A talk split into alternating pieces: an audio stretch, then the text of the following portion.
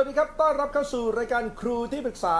และแจ็คไรเดอร์อยู่ในบรรยากาศของห้องที่ปรึกษาในยุค New Normal นั่นเองครับ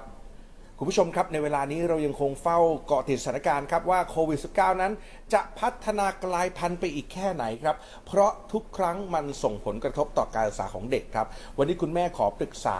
เลยกังวลใจอย่างยิ่งครับ เพราะว่าการเรียนออนไลน์นั้นไม่ตอบใจแม่เลย จะมีแนวคิดมีคำแนะนำอย่างไร วันนี้ต้องต้อนรับครับ คุณแม่ขอปรึกษา คุณแม่กิ๊ก คุณวรรณภาฤทธิไพโรธสวัสดีครับสวัสดีค่ะนะฮะและแม่กิ๊กอยู่กับครูที่ปรึกษาที่น่ารักของเราในวันนี้ครับต้อนรับนะฮะครูเคสครับ ดรเนปปริยา มุสิกชัยชุมชัยโย สวัสดีครับค่ะคุณแม่ครับมีเวลา 20 นาทีในการค่ะปรึกษานะคุณแม่กิ๊ก เต็มที่ได้เลยนะครับคำถามไหนไม่เคลียร์ถามจี้ถามต่อได้เลย ครูเคสพร้อมตอบทุกคำถามได้นะคค่ะรับถ้าพร้อมแล้วคุณแม่กิ๊กครับ เชิญขอคำปรึกษาครับ ค่ะ สวัสดีค่ะ คุณครู สวัสดีค่ะ คือสถานที่มันบางทีมันไม่ไม่ไม่ไม่เชิญชวนในการเรียนนะคะของของของลูก คุณแม่คิดว่าการเรียนมันควรเกิดขึ้นในห้องเรียน ใช่ค่ะทีนี้ไม่ใช่ห้องที่บ้านค่ะ เออ ทีนี้เหมือนเหมือนกับว่า เขาบางทีแบบมันอาจจะไม่ไม่มีแรงจูงใจในการในการเรียนของลูกอะค่ะ ปฏิกิริยาของลูกที่แสดงเห็นว่าเขาดูไม่มีแรงจูงใจเขาดูเบื่อการเรียนบนหน้าจอมันคืออะไรยังไงบ้างอะคุณแม่ครับเออเวลาเวลาเขาจะเรียนอย่างเงี้ยบางทีเขาก็จะแอบดูแบบ อย่างอื่นที่เออดูที่ไม่ใช่เออไม่ใช่หน้าจอเรียน ใช่ค่ะ แล้วบางทีคุณครูให้เปิดกล้องเขาก็จะไม่ไม่ค่อยเปิดหน้าจอแบบเนี้ยค่ะ ก็อาจจะแบบเป็นสนใจทางสิ่งแวดล้อมอื่นไปแบบเนี้ยค่ะ แม่กิ๊กเลยคิดว่าบรรยากาศมันไม่ใช่ ใช่ค่ะบรรยากาศลูกถึงนไม่ใช่อยากจดจ่ออยู่กับการเรียน ใช่ค่ะอ่านะฮะคำถามนี้ครูเคสครับมีคำปรึกษายังไงบ้างครับ เชิญครับ ค่ะ จริงๆ พูดถึงเรื่องเออการเรียนออนไลน์เนี่ยนะคะเอ่อครูเคสได้มีโอกาสได้พูดคุยกับน้องๆเนี่ยเอ่อหลายคนเลยทีเดียวนะครัคะบเอ่อส่วนหนึ่งส่วนใหญ่เลยก็จะบ่นว่าโอ๊ยแบบน่าเบื่อมากเลย นั่งฟังอาจารย์มาผ่านกล้องไอ้ผ่านหน้าจอเล็กๆนะคะครับแต่ในขณะเดียวกันครูเคสถึงกับว้าวนะคะกับน้องๆอีกบางส่วนนะคะที่เขาสนุกกับการเรียนออนไลน์นะคะคุณเคสก็ถามบอกว่าเออทำไมหนูถึงสนุกกับการเรียนออนไลน์นะคะ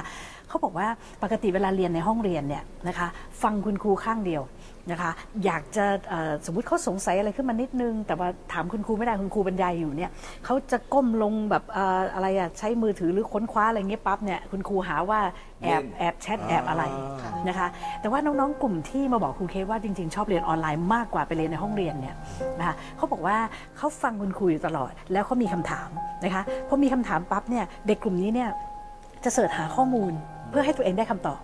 นะคะหรือบางทีแบบแค่เอ๊ะเอ๊ะแล้วก็แบบเอ๊ะทำไมคุณครูมองอย่างนี้เสิร์ชหาข้อมูลแล้วเจอว่าเฮ้ยข้อมูลมันไม่ตรงกับคุณครู เขาสามารถดิสคัสหรือว่ายิงคำถามกลับไปที่คุณครูได้อื้อหือนะคะทีนี้มาดูอย่างนี้อย่าเพิ่งไปโทษระบบออนไลน์นะคะแต่ให้มองให้เห็นว่าเด็กสองกลุ่มเนี้ยต่างกันอย่างไรอืม นะคะเด็กที่รู้สึกว่าเรียนออนไลน์นั้นน่าเบื่อที่สุดในโลกนะคะคือเด็กที่ไม่มีทักษะในการเรียนรู้ด้วยตนเองนะคะแต่เด็กที่มีทักษะในการเรียนรู้ด้วยตนเองนะคะเขาจะสนุกมาก เพราะว่าทางคุณครูก็ฟังอยู่ หน้าจอคุณครูก็เปิดอยู่นะคะแต่เขาสามารถเปิดอีกหน้าจอข้างๆนะคะเพื่อเสิร์ชหาข้อมูลอื่น ๆ เพิ่มได้นะคะแล้วดิฉันเอ่อเจอเอ่อบ้านของเพื่อนนะคะที่ลูกยังเรียนหนังสืออยู่เนี่ยนะคะเอ่อมีอยู่บ้านหนึ่ง กู๊ดไอเดียมาก คือในในห้องนั่งเล่นเนี่ยนะคะ ก็มีทีวีจอยักษ์กันอยู่แล้วถูกไหมคะครับนะคะ ก็แค่ต่อให้มันเอ่อหน้าจอคอมเราเนี่ยขึ้นที่จอยักษ์อืมนะคะปรากฏว่าโอ้โหเห็นกันแบบว่าชัดเจนนะคะ เด็กๆก็จะมีสมาธิมากเลย แล้วก็ขณะที่เขากำลังใช้เอ่อคอมพิวเตอร์ของเขาเนี่ยนะคะมันเปิดได้หลายหน้าจอไงคะเพราะฉะนั้นมันก็ไปปรากฏที่เอ่อหน้าจอทีวีใหญ่ด้วยนะคะ เพราะฉะนั้นจริงๆ แล้วอุปกรณ์ต่างๆ มันมีอะไรเอื้อมากเลย แต่ว่าคุณพ่อคุณแม่อาจจะไปมองอะไรให้มันจำกัดนะคะ นะคะเช่นไปมองว่าอ่าลูกเอ่อใช้ iPad แล้วมันเล็กนิดเดียว iPad ก็ต่อขึ้นจอใหญ่ได้ค่ะ แล้วไม่ต้องไปทุ่มทุนซื้อทีวีใหม่นะคะไอทีวีที่เรามีอยู่แล้วอะค่ะมันก็เสียบสายเข้าไปข้างหลังได้ เพราะฉะนั้นมันก็ขึ้นเป็นจอยักษ์ได้นะคะ เพราะฉะนั้นกลับมาดูดีกว่าว่าทำอย่างไรจะให้ลูกเราเนี่ยเป็นเด็กกลุ่มที่ 2 ที่โอเคสบอกนะคะว่าทำอย่างไรให้เขามี passion ในการเรียนรู้นะคะสนุกที่จะเรียนรู้นะคะเอ่อเราก็ต้อง กลับมามองว่าเอ่อเราเองเนี่ยมีส่วนทำให้การเรียนของลูกเนี่ยเป็นความเครียดหรือเปล่าอืมนะคะหลายๆบ้านเนี่ยมุ่งที่ผลลัพธ์อืมนะคะครูเคสคิดว่าประมาณ 80-90%ของคุณแม่ในคุณพ่อคุณแม่ในประเทศไทยเนี่ยนะคะเอ่อมุ่งเน้นที่ผลลัพธ์ คือลูกฉันต้องสอบได้ ลูกฉันต้องได้เกรดสูงสูงๆอะไรประมาณนี้นะคะ มีจำนวนน้อยมากเลยค่ะ ไม่ถึง 10%ของทั้งประเทศ ที่มุ่งที่กระบวนการเรียนรู้และความสนุกระหว่างทางนะคะคือขณะที่เด็กๆเรียนเนี่ยเอ่อไอ้ตรงนี้สนุกดีเฮ้ยตรงนี้ฉันไม่เข้าใจนะคะ แล้วฉันก็ต้องค้นคว้าหาคำตอบหรืออะไรอย่างเงี้ยนะคะจริงๆแล้วเด็กๆเนี่ยเขาเกิดมาเนี่ยพร้อมกับคุณสมบัติอย่างหนึ่งนะคะ นั่นก็คือความอยากรู้อยากเห็น ให้คุณแม่สังเกตอย่างนี้ค่ะว่า เวลาลูกเล่นเกมเนี่ยโอ้โหตายแล้วทำไมอินอะไรขนาดนั้นนะคะมีศึกษาค้นคว้าหาเทคแทคติกอะไรเพิ่มเติมตลอดเวลา แต่พอมันเป็นบทเรียนทำไมลูกถึงไม่เอาทักษะอันนั้นเข้ามาใช้ในการเรียนรู้นะคะ ก็เป็นเพราะว่าเด็กๆเนี่ยไม่เคยมีใครไกด์ให้สัมผัสความสนุกสนานระหว่างทาง คือระหว่างที่เราเรียนรู้ แต่ถูกให้ไปโฟกัสที่ผลลัพธ์ นะคะเพราะฉะนั้นอยากจะให้เด็กๆเข้าสนุกสนานกับการเรียนออนไลน์นะคะบางทีคุณพ่อคุณแม่อาจจะต้องอรู้จักการวิธีพูดคุยเหมือนเพื่อนคุยกับเพื่อน อันนี้ครูเคสขอย้ำเลย นะคะ อย่าคุยในฐานะที่เราเป็นพ่อแม่แล้วคุยกับลูก เพราะถ้าเราพ่อแม่คุยกับลูกเราจะสั่งสอนเขาอย่างเดียวนะคะ แต่ถ้าเป็นเพื่อนคุยกันนะคะเฮ้ยเนี่ยรู้ป่ะเนี่ยเมื่อกี้เรา search เข้าไปที่เว็บเนี่ยเฮ้ยเจอแบบนี้ด้วยนะคะ แต่เพื่อนบอกเฮ้ยไม่หรอกไอ้เนี่ยไอ้เนี่ยข้อมูลปลอมนี่วันก่อนฉันเจอแล้วเนี่ยนะองค์กรที่เขาบอกว่าไอ้นี่มันเป็นอย่างนี้ เห็นไหมคะว่าเด็กสองคนเนี่ยมันจะเกิดการ discuss กันมีการถกเถียงกัน มันจะทำให้เขารู้สึกสนุกนะคะ สนุกที่จะไปหาข้อมูลเพิ่มเติม แล้วก็เกิดเป็นกระบวนการเรียนรู้ค่ะบางทีคุณพ่อคุณแม่อาจจะลืมทำอย่างนี้หรือเปล่า แม่กิ๊กเคยคุยกับลูกไหมครับ ว่าเขาเรียนเขารู้สึกยังไงเขามีปัญหาอะไรเขาเคยเล่าอะไรแบบนี้ให้ฟังไหมมีนะคะ เวลาเวลาเรียนเสร็จวันนี้เรียนอะไรลูก แล้วมีการบ้านไหมคุณครูสอนอะไรบ้างเนี่ยเขาเขาก็จะอธิบายค่ะ เป็นแพทเทิร์นนี้เลยครูเคค่ะขอขออนุญาตเลยนะ คุณแม่กิ๊กค่ะไอ้ที่คุณแม่ถามเมื่อกี้ไม่มีอะไรผิดนะคะ ค่ะความผิดก็คือคุณแม่ถามอย่างนี้บ่อยมากใช่ไหมคะอ่าใช่คำถามซ้ำเดิมทุกข้อเลย ใช่ค่ะจะเป็นคำถามเดิมเออ เพราะฉะนั้นลูกก็คงคงไม่ขยันตอบมั้งคะเพราะไม่ขยันตอบก็ไม่มีอะไรแม่ เสร็จแล้วแม่เอออยู่แค่ๆเนี้ย ใช่เปล่า ค่ะใช่ค่ะโอ เคครับกรณีแบบนี้เองเนี่ย ผมว่าไม่ได้เป็นคุณแม่กิ๊กไม่ได้เป็นคนเดียวที่เป็นทั้งราชอาณาจักรไทย โอ้ผมว่าจริง ๆ แล้วบางทีเราก็ไม่ได้อยากถามแค่นี้หรอกค่ะแต่เรารู้สึกว่าเรารู้จักโลกของการเรียนออนไลน์ของลูกแค่นี้ ใช่ค่ะใช่บางเออบางทีไปถามเยอะๆเขาก็ไม่ไม่ค่อยอยากจะไม่ตอค่บอยอยากเท่าไหร่จะตอบ ใช่ค่ะอ่าครูเคสมีวิธีคือจแนะริงนำยังไงบ้างฮะ ๆมันมันไม่ได้ เอ่ออันนี้ครูเคสยกตัวอย่างครูเคสกับลูกครูเคสสมัยที่ลูกครูเคสยังเอ่อเรียนครัมับธยมเป็นวัยรุ่นครับอยู่เนี่ยครับนะคะเอ่อมีอยู่วันหนึ่งคุณครูเนี่ยให้ไปทำรายงานนะคะ เรื่องฮิตเลอร์อืมนะคะซึ่งถ้าเป็นเด็กไทยปกติอาแม่ก็ปล่อยให้ลูกทำพ่อก็ปล่อยให้ลูกทำนะคะลูกก็คงไปเปิดหลายๆเว็บแล้วก็เอามานะมาพายอัพมานะตัดปะตัดปะนะคะแต่ครูเคสเนี่ยก็ปิ๊งขึ้นมาเออเฮ้ยจริง ๆ เราเองก็ไม่ค่อยรู้จักประวัติฮิตเลอร์นะคือเรารู้คร่าวๆมากนะคะทีนี้ครูเคสก็ search ไปด้วยนะคะลูกเขาก็ search ไปนะคะเสร็จแล้วมันเกิดบทสนทนา บอกเฮ้ยเฮ้ยเฮ้ยลูกรู้เปล่า นี่แม่ก็เพิ่งรู้นะไอ้ตอนยุคฮิตเลอร์เนี่ยโอ้โหคนเยอรมันเนี่ยฆ่าแบบชาวยิวแบบโอ้โหเยอะมากเลยอะอืมนะคะ เออทำไมอะปกติคนเยอรมันเป็นคนน่ารักนะอืมเฮ้ยตอนนั้นมันเกิดอะไร จริงใช่ไหมครับ เนี่ยพอพอเราพอเรา discuss กันอย่างนี้ปั๊บเนี่ยลูกก็เออเฮ้ยใช่มันเกิดอะไร นี่ไง ผมต้อง support คนเยอรมัน เพราะว่าเมียผมก็เป็นชาติเยอรมันด้วอ่ายคือคนเยอรมันน่ารักมากเลยใช่นะ อะแล้วเป็นคนมีระเบียบวินัย ใช่แล้วแล้วเราก็ได้ยินแค่ว่าฮิตเลอร์เป็นเผด็จการ อ่าเราเองก็ไม่ได้ศึกษาลงลึกใช่ไหมครับ แต่พอไปอ่านเข้าจริงๆ บอกโอ้โหโอ้โหมันขนาดนี้เลยนะ ก็เลยอยากรู้ว่าเฮ้ยเกิดอะไรขึ้น ทำไมชาวเยอรมันซึ่งเป็นคนน่ารักมาก แต่แบบกลับเห็นด้วยกับผู้นำซึ่งแบบเป็นเผด็จการอย่างนั้น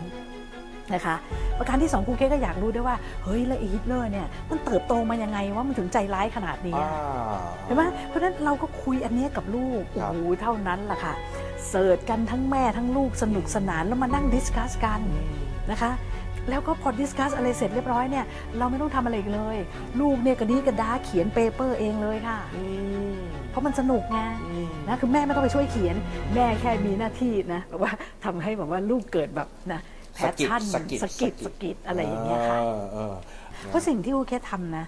จริง ๆ แล้วมาจากไหนรู้ไหมก็มาจากเวลาที่เพื่อนคุยกับเพื่อนนั่นแหละอืมเห็นไหมเพราะถ้าถ้าเด็กๆสองคนเขาคุยกันเรื่องอะไรที่เขาสนใจเนี่ยเขาก็จะไป search search search แล้วเขามา discuss กันครับนะไม่มีใครผิดไม่มีใครถูกอืมแต่คุณพ่อคุณแม่มักทำอย่างนี้ไม่ได้ เพราะไปมุ่งแต่ผลลัพธ์ไง ใช่ไหมแล้วก็ต้องตัดสินด้วยว่าข้อมูลของใครถูกข้อมูลของใครผิดค่ะนะคะคุณแค่อยากจะบอกว่าเอ่อทำเอ่อการที่จะทำให้ลูกของเราเนี่ยเป็นคนที่เรียนรู้ได้เองเนี่ยอย่าเน้นที่ถูกผิดนะคะแต่เน้นที่การอภิปราย นะคะและถึงแม้ลูกจะเอ่อเชื่อในข้อมูลที่ผิดนะคะเราก็ยังสามารถเอ่อทำให้เขาเนี่ยเห็นมุมมองที่หลากหลาย แล้วให้เขาสรุปผลของเขาเองอืมนะเราอย่าไปชี้นำค่ะอ่านะฮะได้ค่ะคุณแม่กิ๊กเป็นไงครับได้ใช่ไหมฮะพอได้จะเอาไปปรับค่ะอ่านะฮะเอาละแสดงว่าโดนใจเคลียร์แบบนี้ครับคุณแม่ครับ ผมขออนุญาตคุณแม่ข้ามไปที่คำถามต่อไปเนาะค่ะนะคุณแม่พร้อมแล้ว เชิญขอคำปรึกษาของเคสครับเอ่อเรื่องที่สองคือ บางทีคุณครูสอนไปแล้วค่ะอืมบางทีมีเรื่องที่ลูกยังไม่เข้าใจ อืมทีนี้มันก็จะผ่านไป ครับ แต่ถ้าเป็นเรียนที่ที่โรงเรียน ก็คือจะสามารถถามคุณครูหรือถามเพื่อนได้ อืมอย่างเงี้ยค่ะ ทีนี้มันก็เหมือนกับบางทีมันยังไม่เข้าใจในวิชาบางเรื่องอืมมันก็เลยต้องเหมือนปล่อยผ่านไปก่อน อืม ประมาณอย่างเงี้ยค่ะ มันมีวิธีอย่างไรฮะค่ะถ้าเกิดว่าจะต้องทำแก้ไขเราเห็นปัญหานี้ แล้วเคยคุยเรื่องนี้กับลูกไหมครับ ว่าเอ๊ะลูกลูกแก้ปัญหายังไงเขาเขาก็ประมาณว่าเออไม่ไม่เป็นไรหรอกคุณแม่เดี๋ยวเดี๋ยวก็ค่อยเดี๋ยวค่อยมาดูทีหลังอะไรก็ก็คือเหมือนผ่านๆไปครับแต่แต่ถ้าอยู่ที่โรงเรียนเนี่ยเขาก็จะเอ้ยเดี๋ยวไปถามคุณครูดีกว่าจบ จบแล้วหรืออะไรหรือหรือว่ามีเพื่อนปรึกษากันอะไรอย่างเงี้ยค่ะ อืม แต่พอเหมือนมาเรียนออนไลน์ก็คือเพื่อนไม่ได้เจอเพื่อนด้วย อืมแล้วก็คือมันก็เลยต้องปล่อยผ่านไปก่อน คุณแม่กิ๊กเชื่ออย่างเงี้แบบยค่ะนั้นคุณนะฮะ ครูเคสมีคำปรึกษาอะไรดีๆ ในประเด็นนี้บ้างเชิญครับครูเคสครับ จริง ๆ อย่างที่บอกนะคะ คือถ้าเราสามารถสะกิดต่อม ให้ลูกเขาอยากรู้อยากเห็นนะคะ เราอาจจะมีอุปกรณ์เอ่อช่วยเสริมด้วย เมื่อกี้อย่างคุณแม่บอกว่าเอ่อลูกเรียนผ่าน iPad นะคะค่ะใช่เอ่อเราอาจจะต้องเอ่ออนุญาตให้ลูกมีมือถืออีกอันอยู่ข้างๆนะคะเอ่อสมมติว่าเอ่อสงสัยแต่ไม่กล้าถามคุณครูคุณครูพูดตอบไปแล้วนะคะค่ะคนเราเวลามันสงสัยเนี่ยมันอยากได้คำตอบตอนนี้ แต่ถ้ามันผ่านไปสักระยะหนึ่งเนี่ยมันลืมนะคะลืมแล้วก็ไม่อยากได้คำตอบครับเพราะฉะนั้นเราก็อาจจะบอกว่าเออถ้าลูกสงสัยอันเนี้ยไหนลอง Google สิลูกอะอาจารย์ก็สอนต่อไปแต่เราอาจจะลอง Google ดูหรืออะไรอย่างเงี้ยนะคะมันก็จะเป็นการเอ่อสร้างทักษะใหม่นะคะทักษะในการเรียนรู้เอ่อจากเอ่อแหล่งการเรียนรู้ที่หลากหลายครับนะคะคือจริง ๆ ปัญหาการเรียนออนไลน์ในประเทศไทยเนี่ยเอ่อเราก็ยังยึดติดกับการเรียนรู้แบบเดิมๆก็คือว่าคุณครูเป็นคนที่เอาข้อมูลมาให้เด็กๆ ก็จำจำจำจำจำแล้วก็ท่องแล้วไปสอบนะคะเอ่อครูเคสอยากจะให้เอ่อทุกๆคนเนี่ยนะคะลองหันกลับมามองว่าความสำคัญไม่ได้อยู่ที่ผลการสอบนะคะความสำคัญอยู่ที่กระบวนการเรียนรู้ กระบวนการทางวิทยาศาสตร์นะครัคะบคนเราเนี่ยมันจะต้องสังเกตก่อนพอสังเกตปั๊บมันจะเกิดเอ๊ะพอเกิดอาการเอ๊ะปั๊บมันจะต้องไปหาคำตอบครับนะคะมีการตั้งคำถามแล้วไปหาคำตอบครับนะคะเพราะฉะ นั้นเวลาเอ่อคุณพ่อคุณแม่คุยกับลูกๆ เรื่องการเรียนเนี่ยนะคะต้องไปสะกิดต่อมให้เอ๊ะก่อนอืมใช่ไหมพอเอ๊ะเสร็จแล้วก็เอ่อเอ๊ะแล้วอย่างนี้เราจะหาคำตอบได้ที่ไหนนะคะคำตอบก็มีมากมายนะคะไม่ใช่ว่าจะต้องเข้าไปใน Google เพียงอย่างเดียวครับนะคะบางทีอาจจะบอกเอ้ยแต่เรื่องเรื่องนี้เพื่อนของแม่เก่งเรื่องนี้มากเราอาจจะต้องคุยกับเอ่อเพื่อนพ่อเพื่อนแม่ซึ่งไม่ใช่อาจารย์ก็ได้นะคะ เด็กก็จะมีการเปิดเอ่อโลกทัศน์กว้างขึ้น แล้วหลังจากนั้นก็เอ่อพอได้ข้อมูลเยอะๆเนี่ยเราก็ควรจะนำเรื่องนี้มาอภิปรายครูแค่ว่าสนุกนะเวลาดิสคัสกับลูกกับลูกเนี่ยนะคะในเรื่องที่เขาเรียนรู้เนี่ยเป็นอะไรที่สนุกมากนะคะแต่คุณพ่อคุณแม่เนี่ยมักจะคิดว่าไม่ใช่หน้าที่ฉันนี่มันหน้าที่คุณครูอืมนะคะก็กระบวนการเรียนรู้ของลูกก็เลยไม่ไม่ได้ครบถ้วนนะคะครับนะฮะทีนี้ผมฟังคุณแม่ เหมือนคุณค่ะแม่กำลังจะบอกว่า การที่เราจะต้องเรียนออนไลน์เนี่ย มันเหมือนการขาดบางอย่าง เช่น ขาดการปฏิสัมพันธ์กับครูนอกเวลาเรียน ใช่ค่ะ ขาดการปฏิสัมพันธ์กับเพื่อนนอกเวลาเรียนใช่ค่ะซึ่งคุณแม่คิดว่าส่วนนั้นคือส่วนสำคัญถูกต้องไหมฮะใช่ค่ะที่จะเติมเต็มให้ทุกอย่างมันสมบูรณ์แบบอ่าใช่ค่ะ เพราะพวกเราโตมาในสังคมแบบนั้นอืมเรานะผมเรียกว่าเราด้วยคุณแม่ด้วยนะคุณเคสด้วยค่ะนะเพราะเราโตในยุคที่มันไม่มีโควิดครับค่ะเราอยากจะอยู่กับเพื่อนถึงกี่โมงก็ได้ใช่ไหมฮะใช่ค่ะจบคาบเรียนแล้วเราจะวิ่งไปหาครูไปนั่งคุยเล่นกับครูกี่โมงก็ได้อืม แล้วปัจจุบันนี้มันจะต้องทำยังไงฮะอยากมีฮะอยากมีแบค่ะบนี้คืออย่างนี้นะคะคุณแม่ไอสิ่งที่เราอยากเห็นเนี่ยนะคะมันเป็นสิ่งที่มันเกิดขึ้นในยุคพวกเรา ยุคพ่อแม่นะคะ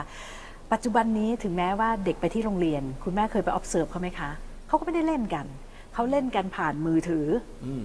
เห็นไหมเพราะฉะนั้นดูอีกทีมันก็ไม่ได้มีความแตกต่างนะคะ คือเขาจะเรียนออนไลน์อยู่ที่บ้านเขายังสามารถแชทกับเพื่อนได้อืม นะคะเขาสามารถอสอบถามอาจารย์ผ่านแชทหรือช่องทางต่างๆ ได้ครับนะคะอาจารย์ในยุคปัจจุบันเนี้ยเอ่อที่เก่งไอทีเนี่ยก็ก็รู้เรื่องนี้ดีก็มีค่ะมีการแบบว่าอ่าอาจจะตั้งเป็นเป็นเป็นเป็นกลุ่มแชทหรืออะไรอย่างเงี้ยนะคะซึ่งนี่คือการสื่อสารที่บางทีพ่อแม่ไม่เห็นนะคะค่ะแล้วก็คิดไปเองว่าเนี่ยเนอะลูกไม่มีเพื่อนอย่างงู้นอย่างนี้เขาแชทกันอยู่ค่ะ แล้วก็จริง ๆ แล้วเวลาเรียนหนังสือนะเขาก็แชทค่ะอืมนะเพราะว่าอันนี้อย่าไปห้ามเขาเลยค่ะครับเพราะว่าก็ก็ดีกว่าเขาไปเปิดไปไปไปเล่นเกมนะครัคะบคือถ้าเขาเรียนเรียนแล้วเขาก็มีมีมีแอบแชทแซวอาจารย์หรืออะไรเงี้ยครับอย่างน้อยเขาก็ยังอยู่ในในบรรยากาศของการเรียนรู้นะคะครับนะฮะเพียงแต่ว่าวิถีมันเปลี่ยนไปคุณแม่ได้ค่ะมันไม่ได้ขาดการสื่อสารอืมนะฮะแล้วโดยเฉพาะเด็กสมัยนี้เนี่ยโอ้โหมีวิธีการสื่อสารที่แยบยลกว่าเราเยอะ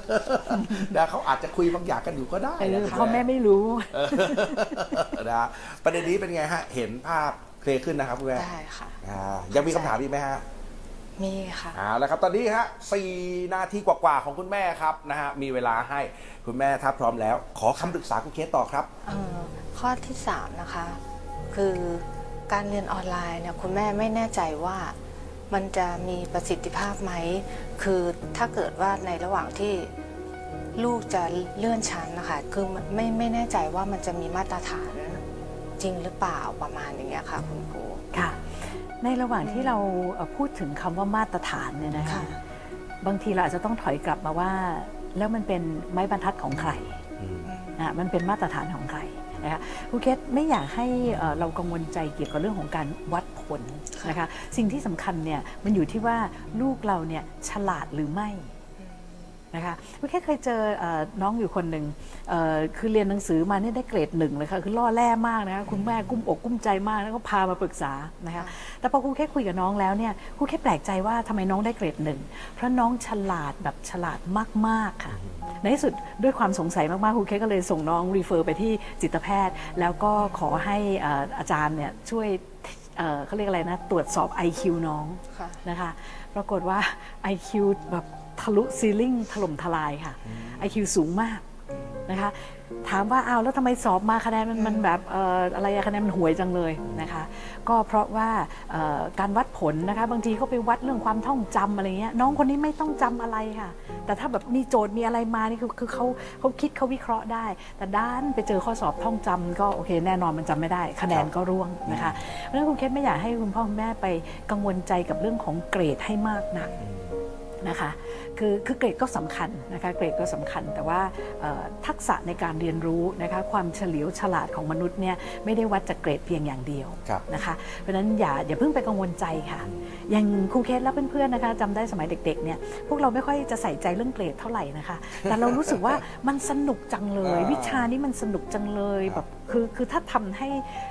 เด็กๆ มีความสนุกในการเรียนแล้วเนี่ยเกรดอะไรก็ไม่สำคัญเลยค่ะ แล้วก็อยากจะบอกคุณพ่อคุณแม่ทั้งประเทศเลยนะคะ ไม่ว่า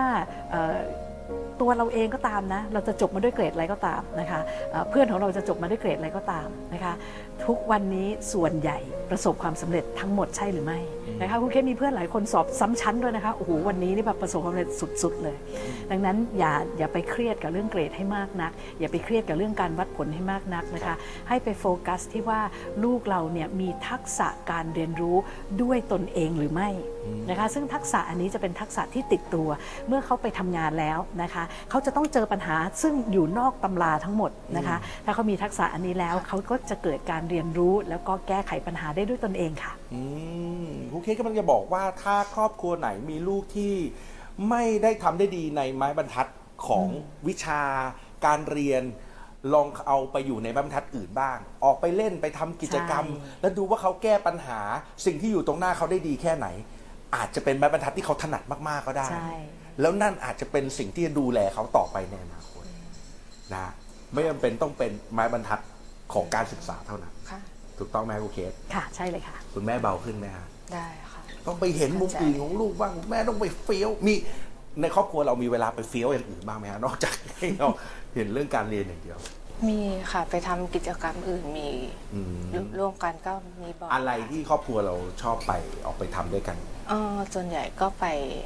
ทำบุญบ้างครับค่ะ แล้วก็ไป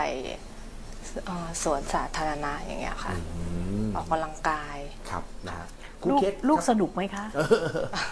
ก็สนุกนะคะนะฮะถ้าไปถามอย่างนี้ครับครูไม่เคสเครีคยรับด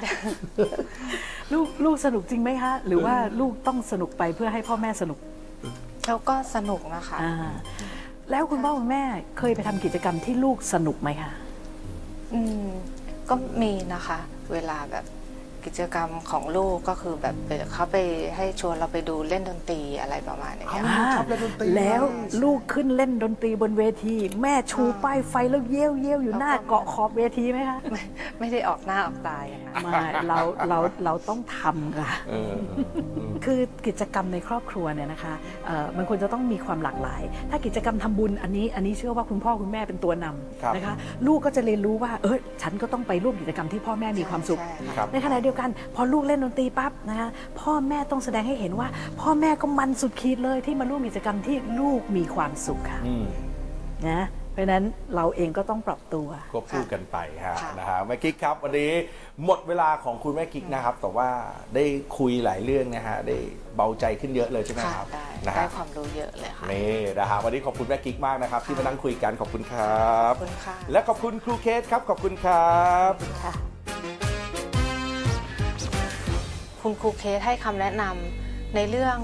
ให้ลูกเกิดทักษะในการเรียนรู้อะค่ะ และให้ผู้ปกครองช่วยกระตุ้นทักษะในการเรียนรู้ของลูก เพื่อที่จะเอาไปปรับใช้แล้วก็คือให้เราสื่อสารกับลูกบ่อยๆอย่างเงี้ยค่ะ เรื่องการเรียนอาจจะเปลี่ยนไปในหลาย ๆ แง่มุม